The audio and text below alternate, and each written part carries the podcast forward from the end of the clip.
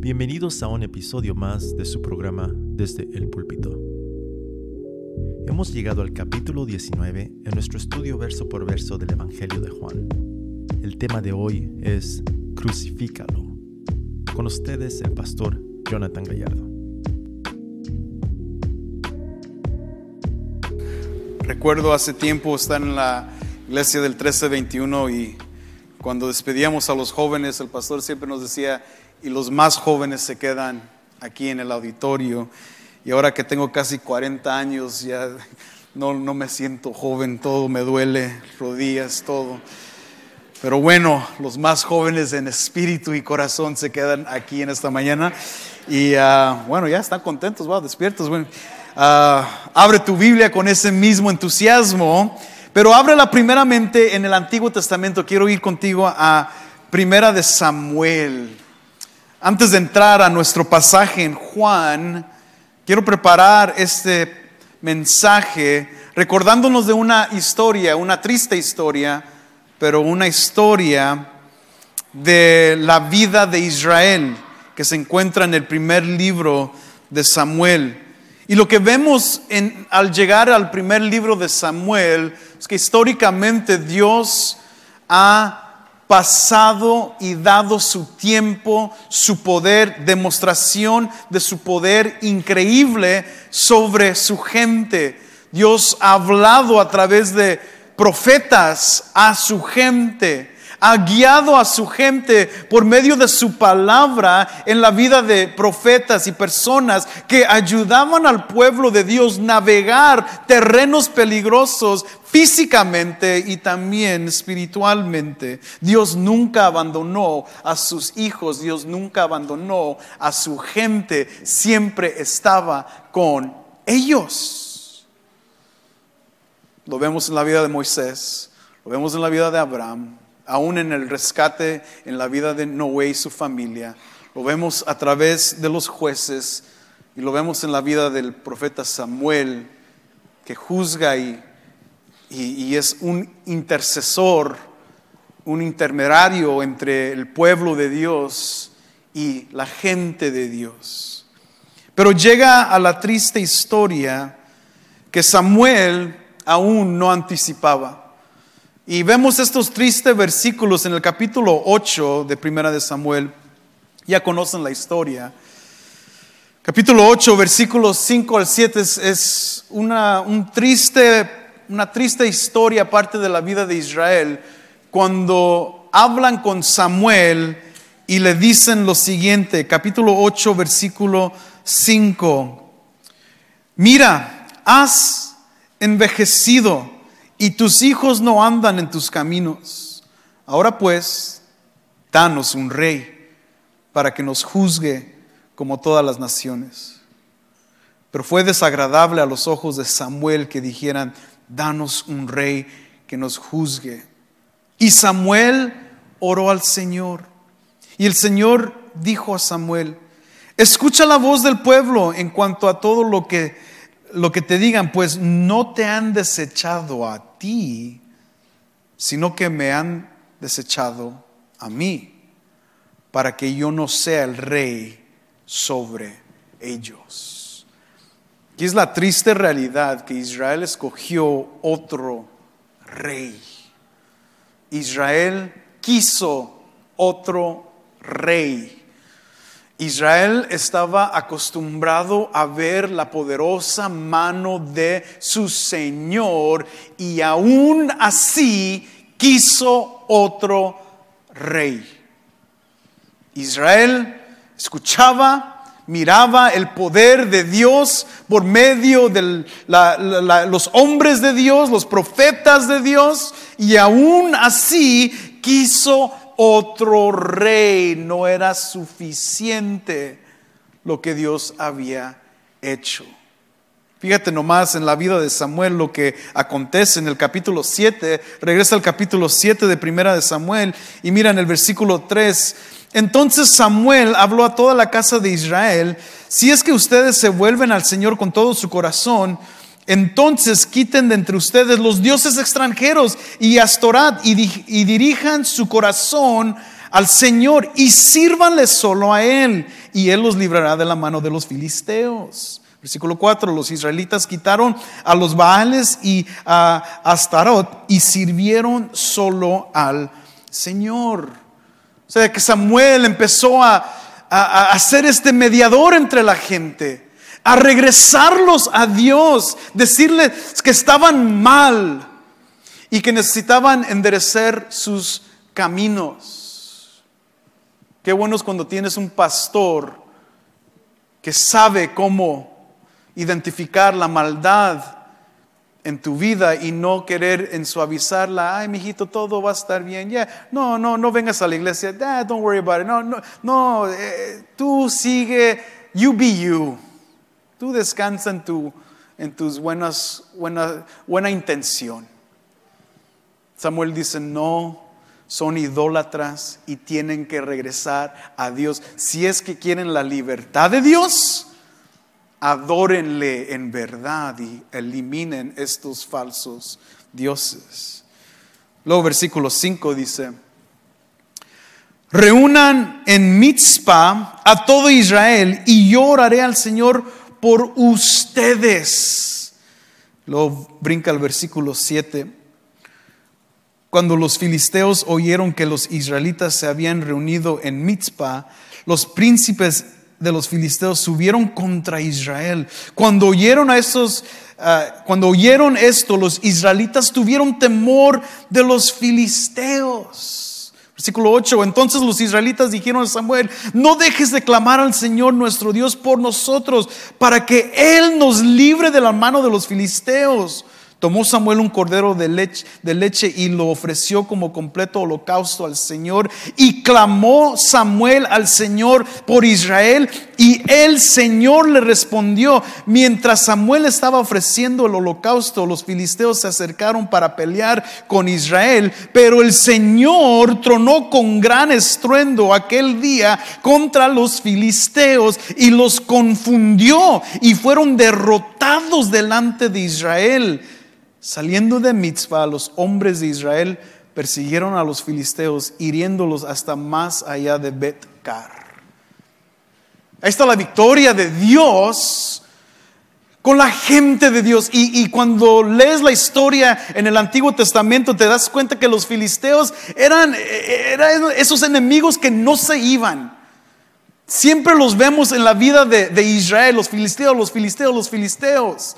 De hecho, David va a tener que enfrentar un gran filisteo en segunda de Samuel. Pero ellos siempre están allí y Dios demuestra su mano poderosa. De hecho, demuestra su poder en su palabra con gran estruendo que hace que el pueblo de Israel gane la victoria sobre los filisteos. Hace poco eran idólatras. Estaban con sus otros dioses, Baales. Sin embargo, la fidelidad de Dios y el mediador Samuel, Dios les dio la victoria porque Dios había puesto ahí un mediador que fue entregado desde su niñez por su madre. Fue ofrecido y fue escuchado su oración y Dios los libró. Los hijos de Samuel en el capítulo 8, el pueblo de Israel reconoce, tus hijos no son como tú. E, ellos quieren otras cosas. Y tú ya estás viejito. Y en unos pocos años más ya no, es probable que no estés aquí. Pero ¿cómo fue que tuvieron la fidelidad suficiente o la fe suficiente, la esperanza suficiente de pedirle a Samuel que orara para que Dios los librara, pero no tuvieron suficiente fe en Dios para que aun cuando Samuel muera, Dios envíe a otro en vez de sus hijos. ¿Tú crees que Dios los iba a dejar en las manos de, de hijos corruptos? Dios iba a cuidar de su gente, pero Israel no tuvo fe. Israel no tuvo esperanza en Dios. Israel se nota que no conocía a Dios porque ellos estaban envueltos con falsa adoración, con sus otros ídolos. hasta que Samuel los enderezó. Entonces le piden a Samuel, danos un rey. Queremos un rey. Porque estas naciones que están a nuestro alrededor van a venir en contra de nosotros y cuando tú estés muerto nadie va a pelear por nosotros. Cuando tú te mueras, ¿quién va a defendernos? ¿Quién nos va a defender en estos momentos? Ya estás viejito, no tienes la energía de antes. ¿Quién nos va a defender? Por eso Samuel, en su carnalidad, en su hombría, es ofendido primeramente por él, hasta que Dios le dice, no Samuel, no te enojes, no, no it's not about you, no se trata de ti, eh, me están rechazando a mí. A veces que pastores nos ponemos tristes cuando, cuando gente habla mal de nosotros y nos tira pedradas y nos critican y nos sentimos mal, nuestro ego cae, ah, no soy el mejor pastor, ah, no le gustan cómo predico, ah, mis chistes son suficientemente chistosos, ay, no sé. It's not about you, bro. No se trata de ti. Samuel decía, ah, Dios, esta gente. Y Dios dice, no, me están rechazando a mí. Y Dios le dice a Samuel, diles, darles una advertencia o darles varias advertencias en lo que sucederá si ellos consiguen un rey para que probablemente entre el razonamiento a sus mentes y puedan responder buscando a Dios en vez de buscando un rey. Le dice, adviérteles. Y si lees el capítulo 8, versículos 10 al 18, Samuel le da una gran lista de advertencias si la gente conseguirá un rey. Les dice en primer lugar que va a quitar a sus hijos. ¿Cuántas madres dicen amén? No, ¿verdad?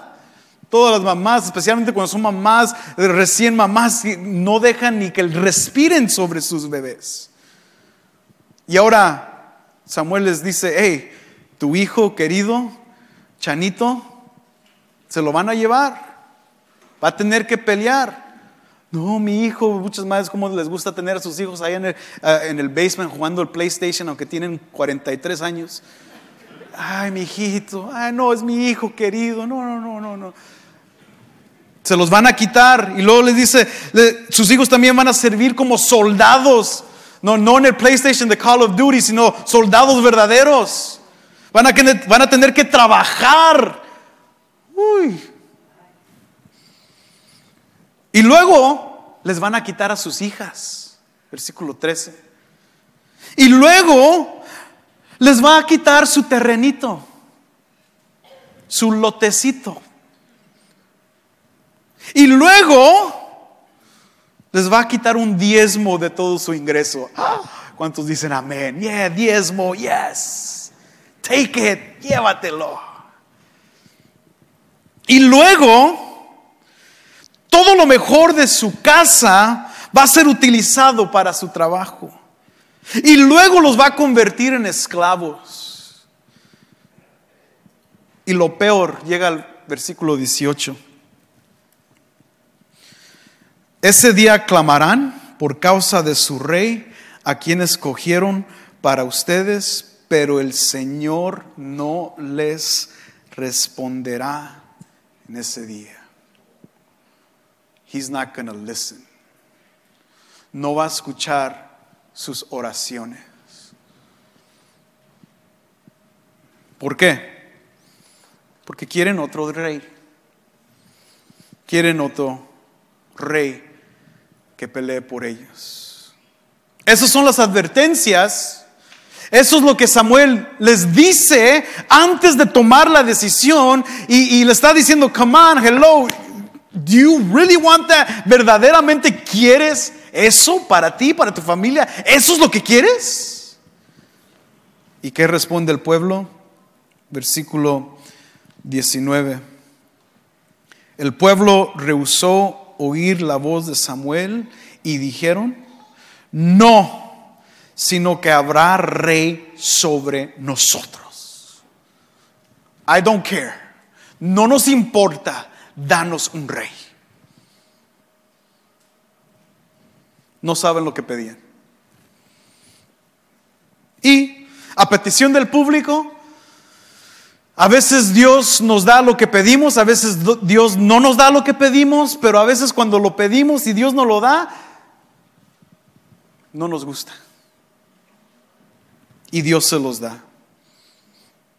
Ya después de que escogieron externamente a su rey, vieron a Saúl, un gran hombre, grande, fuerte, joven, que podía aparentar ser un gran rey sobre todas las otras naciones. Si, si, si, solamente los filisteos, si ellos solamente ven a Saúl y ven qué alto está y qué tan fuerte está, probablemente será suficiente que ellos nos dejen en paz. El problema es que ellos tienen un Goliat que está más grande. Escogen a Saúl, vean el capítulo 10. Samuel no está de acuerdo con nada de esto. Si lees la historia, te, pido que la leas, está increíble la historia. Pero en el capítulo 10, versículo 17, después Samuel convocó al pueblo delante del Señor en Mitzpah. ¿Qué, qué sucedió hace dos capítulos atrás en Mitzpah? Dios ganó la batalla, ¿verdad? Por medio de la petición de Samuel, Samuel oró. ¿Y qué hizo Dios en Mitzpah? derrotó a los filisteos, a los mismos que estaban contra de ellos en estos momentos. Derrotó a los filisteos en Mitzpah. Probablemente el local les dé un poco más de sentido a recordarles, hey, recuerden lo que pasó en Mitzpah, esta es la última oportunidad. Estamos a punto de ungir a un próximo rey. Pero recuerden este lugar, recuerda lo que sucedió aquí. Pero la gente cuando quiere algo no le importa el razonamiento. Le has dicho una vez a tu hija, déjalo, no tiene trabajo, no tiene un, peso a su nombre, no tiene carrera, no tiene vida, no tiene carro, no tiene nada. But I love him. Así está Samuel con el pueblo de Israel. ¿Recuerdan? Mira, Mitzpah. Este es el local donde Dios los libró. Y aquí viene la advertencia final. Versículo 18. Y dijo a los hijos de Israel, así dice el Señor Dios de Israel. Yo saqué a Israel de Egipto y los libré del poder de los egipcios y del poder de todos los reinos que los oprimían. Pero ustedes han rechazado hoy a su Dios, que los libra de todas sus calamidades y sus angustias, y han dicho, no, sino pon un rey sobre nosotros. Ahora pues, preséntense delante del Señor por sus tribus y por sus familias, y allí sigue la unción del próximo rey Saúl. You chose him.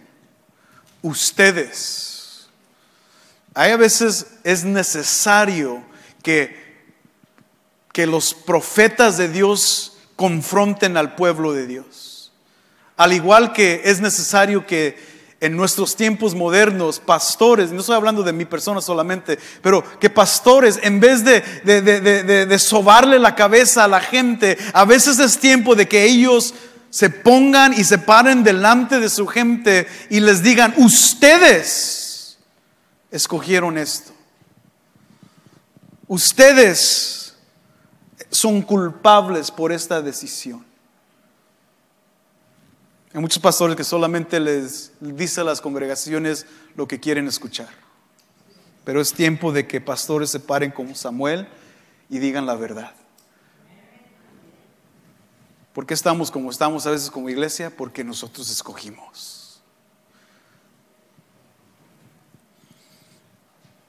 Así dice el Señor, yo saqué a Israel de Egipto y los libré del poder de los egipcios y del poder de todos los reinos que los oprimían, pero ustedes han rechazado hoy a su Dios. culpa de ellos.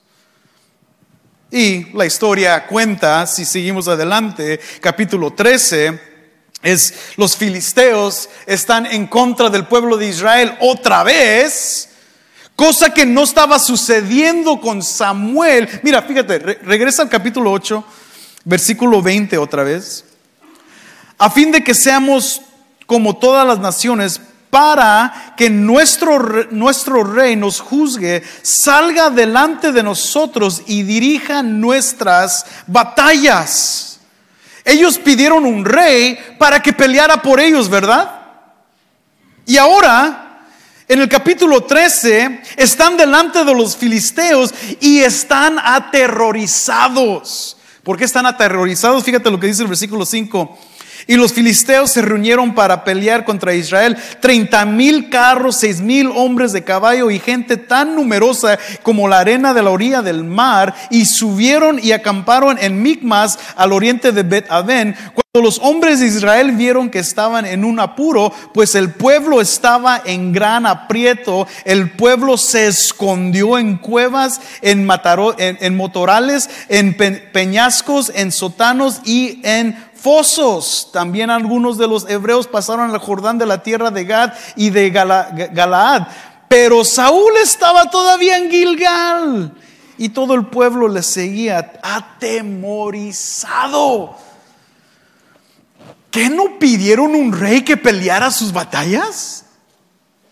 ¿Qué no quisieron a Saúl que fuera delante de ellos para pelear este gran hombre de Dios masculino, un benjamita que sabía pelear, que no querían supuestamente un rey para pelear por ellos y está escondido en Gilgal. Si tú sigues leyendo la historia en el capítulo 13, Saúl está esperando al profeta Samuel, porque no sabe qué hacer. Y está, come on Samuel, ya, ya, hay siete días que tiene, la, ley dice siete días y ya estamos en el octavo, no has venido, ¿qué está pasando? Eh, we're running out of time, what do we do? ¿Qué estamos haciendo? Aquí tenemos un gran hombre fuerte, poderoso, grande, buscando la dirección de un ancianito viejito. Y en todo esto, Saúl no sabe qué hacer y lo primero que se le viene a la mente es, pues Samuel hacía sacrificios, creo que tengo que buscar de Dios en esto, entonces déjame hacer un sacrificio para aparentar que Dios esté con nosotros y que estamos bien en las manos de Dios. Todos tienen miedo, todos están muriendo del temor y Saúl dice, pues vamos a quemar unas cositas, vamos a hacer un sacrificio. Fíjate lo que dice el versículo 12 cuando le responde a Samuel y Samuel le pregunta, ¿qué hiciste? Fíjate lo que dice Saúl, versículo 12. Ahora los filisteos descenderán contra mí en Gilgal y no he implorado el favor del Señor. Así que me vi forzado y ofrecí el holocausto. Versículo 13, Samuel dijo a Saúl, has obrado neciamente. No has guardado el mandamiento que el Señor tu Dios te ordenó, pues ahora el Señor hubiera establecido tu reino sobre Israel para siempre, pero ahora tu reino no perdurará. Ahí está el rey que escogió la gente. Ese es su rey. En momento de dificultad, escondido con su gente, aterrorizados, atormentados, lo mejor que puede hacer es recoger una ofrenda. Lo mejor que puede hacer es hacer algo religioso. Es como nosotros, ¿verdad? Cuando, nos vemos en aprietos y en apuros, oh, vamos a orar. Vamos a orar, Dios, Diosito, ayúdame y hasta sacamos el rosario. o sea, no sabemos qué hacer en esos aprietos y apuros. Y lo único que se nos viene a la mente es hacer algo religioso. Y Saúl hace lo mediocre delante del pueblo y Samuel le dice, tu reino no perdurará. Dios te va a remover. Pero esto es lo que la gente deseó. Esto es lo que la gente quiso. We don't want God Sí, Dios nos libró, tenemos un- una gran historia del mar, de los egipcios, tenemos gran historia del río Jordán, tenemos grandes historias de cómo Él nos dirigió con pilar de fuego y- y por medio de una nube. Tenemos grandes historias de cómo nos alimentó en el desierto, ganó nuestras batallas sin que nuestros soldados pelearan. Sí tenemos grandes historias, pero no. Queremos un rey. Y, tiene que ser alto y bonito. Queremos un rey. Y Dios les dice, ese es su rey. There he is, escondido en una cueva, aterrorizado, atormentado. Ese va a ser el mismo rey que cuando David entra en el escenario, David va a tener que pelear a Goliat porque el rey Saúl está escondido en su carpa. Este es el rey que escogió la gente. Cuando leemos ahora la historia de Jesús, ahora regresa al capítulo 19 de Juan, regresando a la historia de Juan y la narración que nos demuestra el Evangelio en el capítulo 19, nos damos cuenta que tenemos las mismas opciones y el pueblo judío específicamente en el capítulo 19 tiene que tomar otra decisión.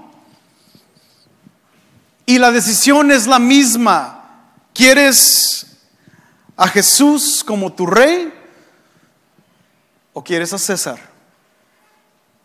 ¿O quieres a un rey terrenal que te puede dar la libertad para que tú vivas como te dé la gana o vivas de acuerdo a tus deseos. Esta es la decisión que va a enfrentar la población, la nación completa de Israel otra vez, enfrentados con las opciones de dos reyes y hermano y hermana el día de hoy.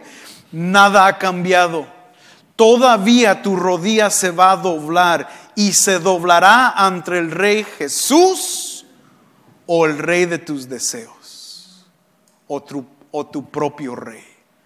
Pero no vas a poder estar entre I like this, but I like that, y como que quiero más aquí, pero también me gusta acá, pero es que acá también está bonito y acá está, y no, pero también me siento mal. No, no hay un baile que puedes hacer con Dios. Esto tiene que empezar a funcionar en nuestro corazón, de hacernos enfrentar con la realidad de dos reyes. Todo el mundo es un adorador. Sin embargo, tenemos que definir a quién merece y quién recibe nuestra adoración. Estos versículos del 1 al 16 nos cuentan otra triste historia del rechazo de Dios otra vez. ¿Recuerdas lo que leímos al, a, en nuestra lectura bíblica? ¿Recuerdas cómo los judíos, en representación de la nación entera, gritaron, crucifícalo, crucifícalo? Primero, en el capítulo 18, optaron de que regresara Barrabás a ellos y llévense a Jesús. Y ahorita delante de otro rey, delante de otro gobernante, están pidiendo que crucifiquen a su Jesús, al Señor. Ellos escogieron su rey. Por eso en el versículo 15 y 16 es, es, triste, ¿verdad? Ellos dicen, no tenemos ningún otro rey más que César. ¿Really? You're a Jewish leader. Eres un líder judío y estás escogiendo a un emperador gentil como tu rey, wow, ¿a qué niveles han bajado?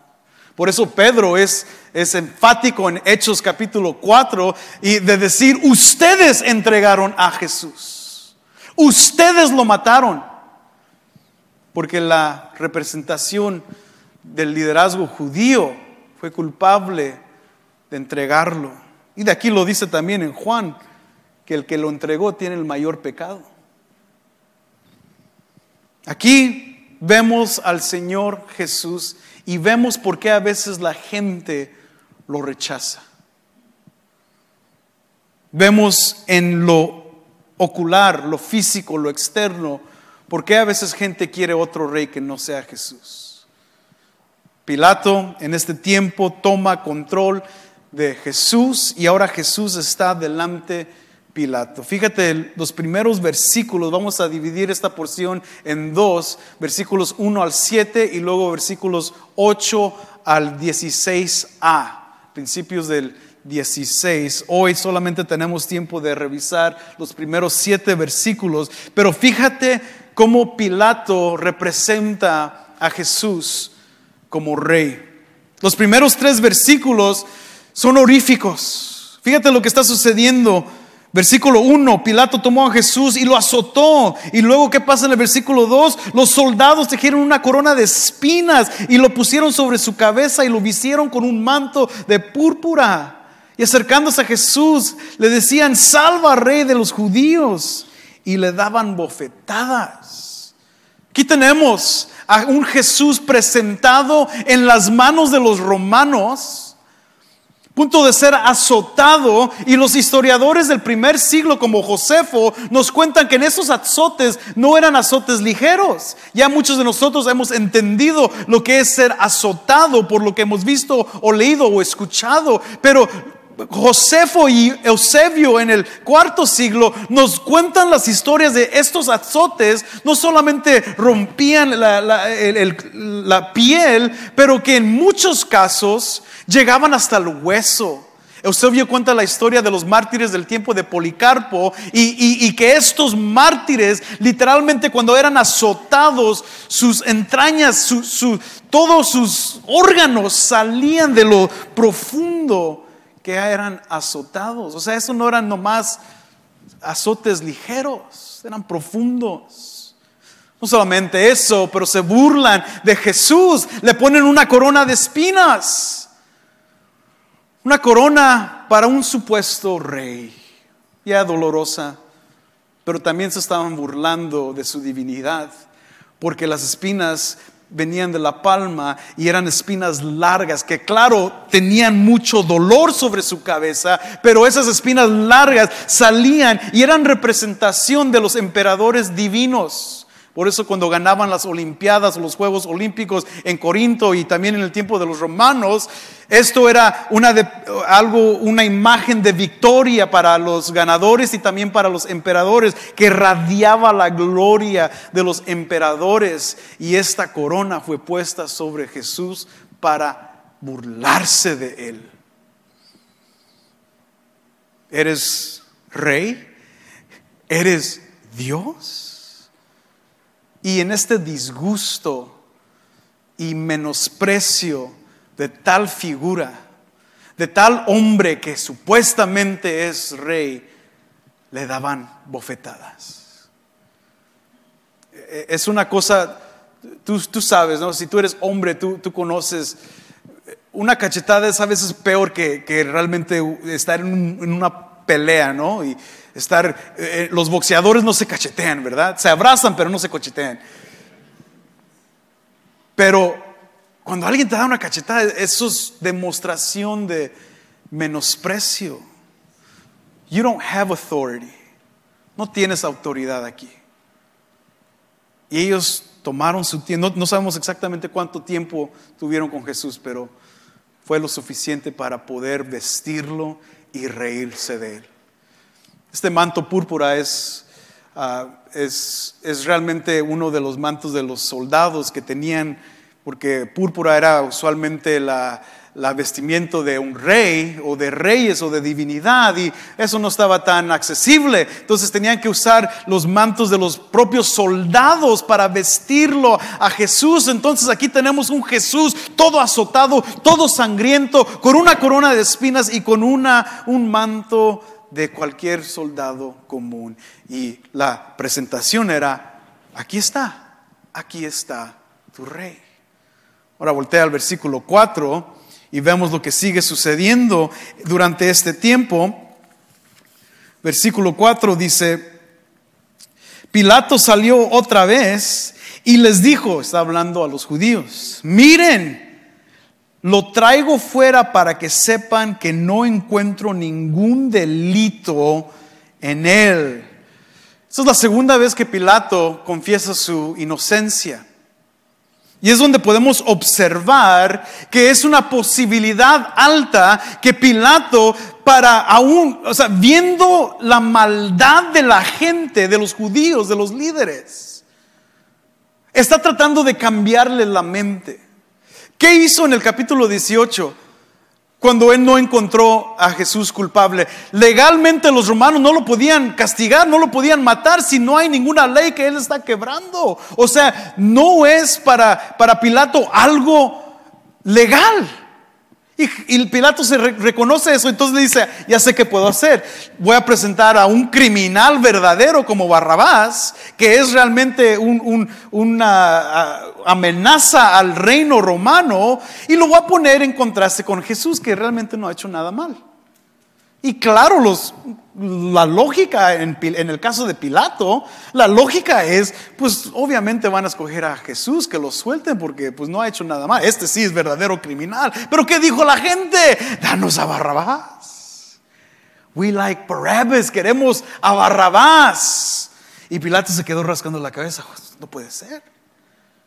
Otra vez, segunda vez, declara su inocencia y dice, mira, déjame golpearlo, déjame eh, hacerlo lo menos que se pueda y probablemente esto incite misericordia en los judíos para que reaccionen y digan, ¿cómo es posible que este hombre indefenso, casi muriendo separado, pueda hacer una amenaza verdadera?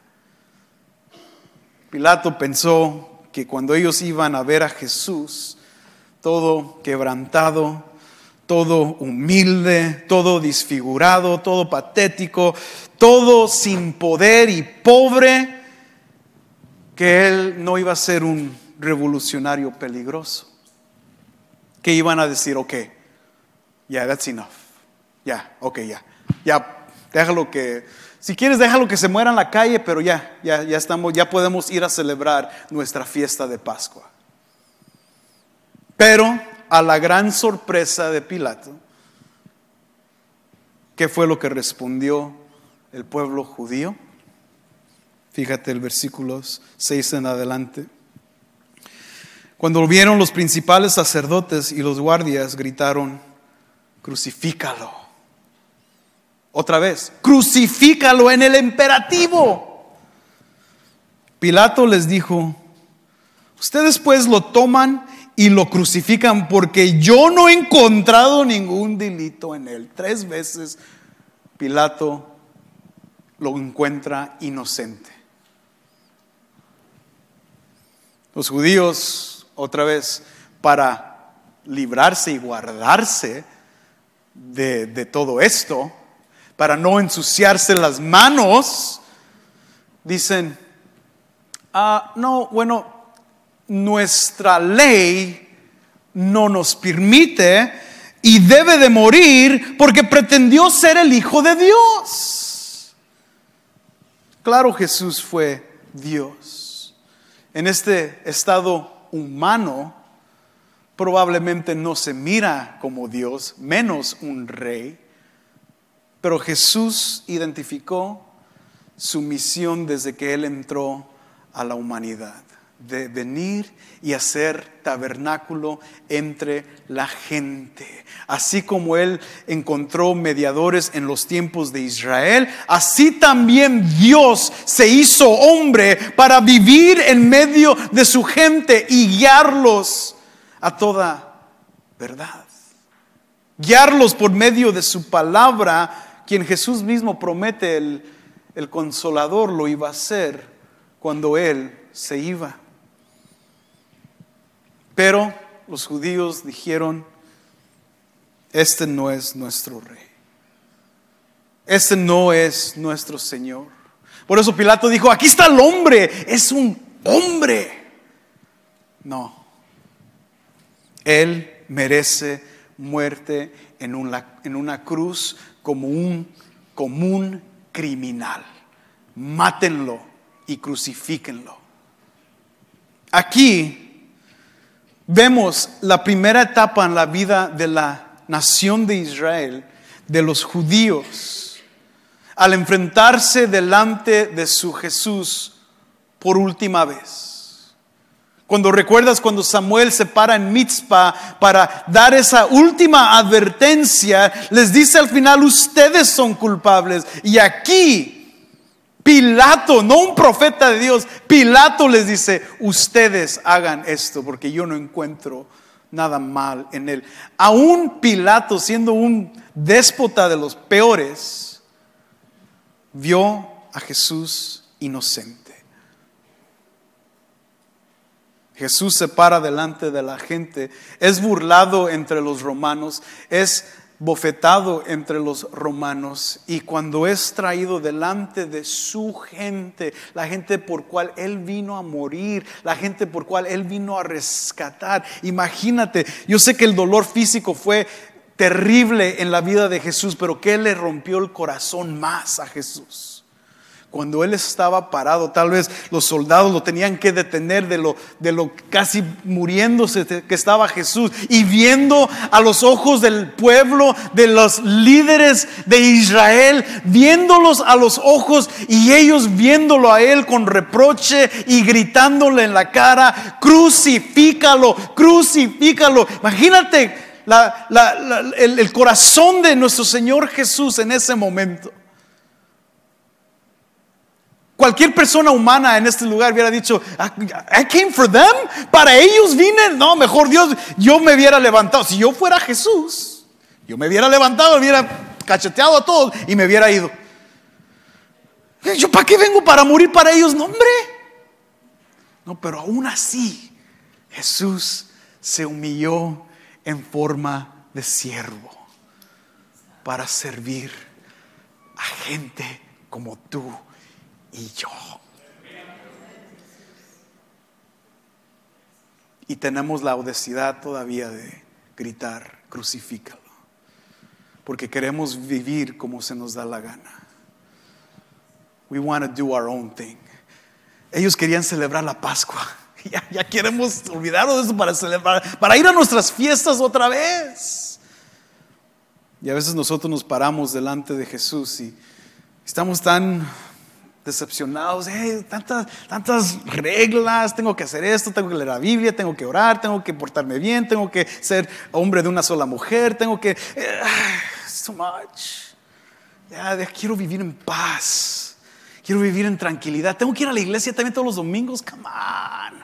¿Quién se va a estar despertando los domingos? Trabajo como perro toda la semana, despertándome a las 5 de la mañana y quieren que me despierte a las 10 de la mañana para ir a un servicio a las 11 de la mañana. Come on.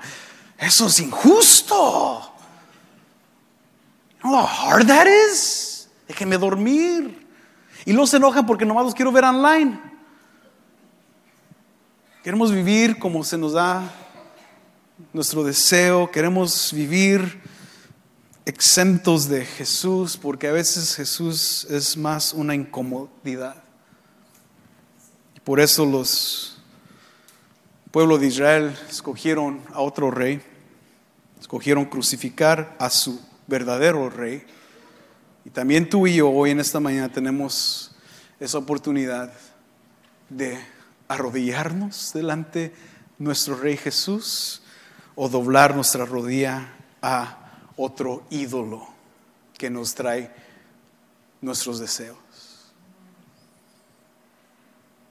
Tiempo, iglesia, de, de ver a Jesús como verdadero rey y adorarle como un verdadero rey y servirle como un verdadero rey y amarle como un verdadero rey y obedecerle como un verdadero rey. ¿Qué sucedió con Saúl? Regresa a segunda de Samuel.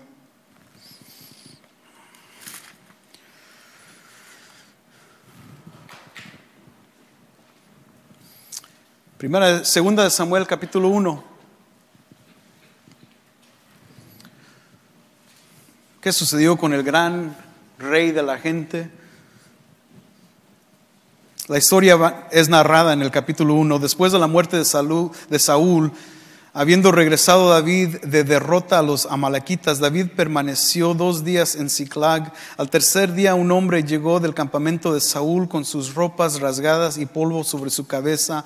Al llegar ante David se inclinó en tierra y se postró. David le preguntó, ¿de dónde vienes? Me he escapado del campamento de Israel, le respondió. David le preguntó, ¿qué te aconteció? Te ruego que me lo digas. Y le respondió, el pueblo ha huido de la batalla y también muchos del pueblo han caído, han muerto. También Saúl y su hijo Jonatán han muerto. Así que David le preguntó al joven que se lo había contado, ¿cómo sabes que Saúl y su hijo Jonatán han muerto? El joven que se lo había contado dijo, yo estaba por casualidad en el monte de Gilboa, de Gilboa y vi que Saúl estaba apoyando sobre su lanza y que los carros y los jinetes lo perseguían de cerca. Al mirar él hacia atrás me vio y me llamó y dije, aquí estoy. Y él me dijo, ¿quién eres? Y le respondí, soy una malequita. Entonces él me dijo, te ruego que te pongas junto a mí y me mates, pues la agonía se ha apoderado de mí porque todavía estoy con vida. Y el resto de la historia la conocemos. Saúl muere en un suicidio. Ese es el rey de la gente. ¿Quién es tu rey? Ponte de pie en esta mañana.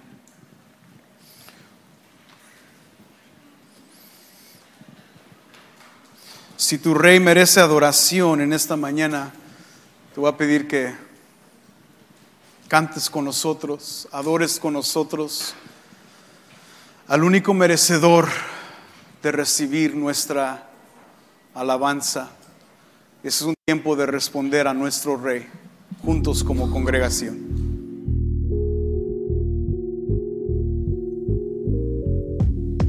Gracias por estar con nosotros. Queremos recordarte que Vida Podcast está de regreso con una nueva temporada. En estas semanas estaremos hablando acerca del estado de la teología. Puedes encontrar ese contenido en nuestra página de YouTube también, titulada Vida Abu Productions. Y para cualquier otro detalle, visita nuestra página web www.vidaabu.com.